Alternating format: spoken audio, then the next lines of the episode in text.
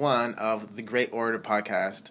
I'm Kelly Kamanogo, and this podcast is to basically help me become a better speaker. Um, I'm not really good at speaking like in person, so I'm trying to change that and get better at it. So this podcast is for people who want to uh, change their speech and their oration to people. So yeah, that's that's the intro to the very first episode, I guess. So we'll begin. so how am I gonna for how I'm going to format this um, podcast is I'll give you the word of the day or word of the podcast, and then from there we're gonna talk about the the literal definition, the definition that it means now, if it has any any difference, and also we're gonna talk about how you can either apply this word in your speech or apply this in your life.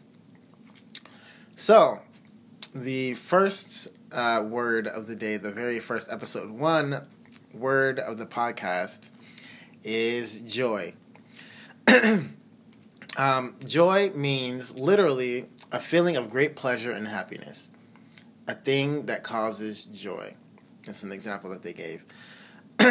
so, the reason I chose the word joy um, is because I feel like joy is more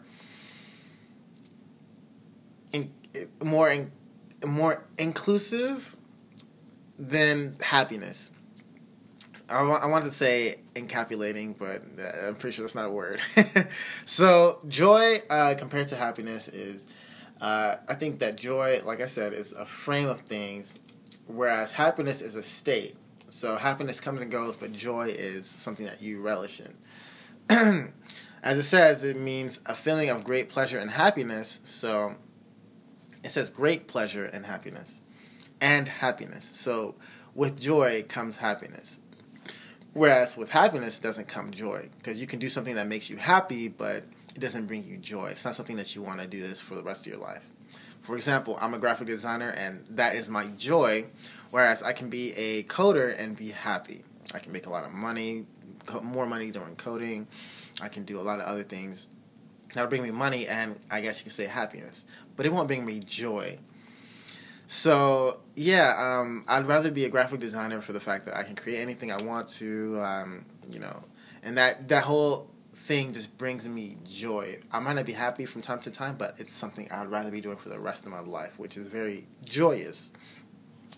So yeah, um, this is gonna be the first one that uh, my first episode that I can you know, muster up. I'm gonna change the format over the course of the next few episodes, but this is the one that I wanted to get out the most because I had a conversation with my sister, or my sister had a conversation with me, my parents, and all that stuff like that when she was here, and uh, she was talking about joy and happiness. So it kind of relished with me. So uh, I thought I'd bring it to the podcast and.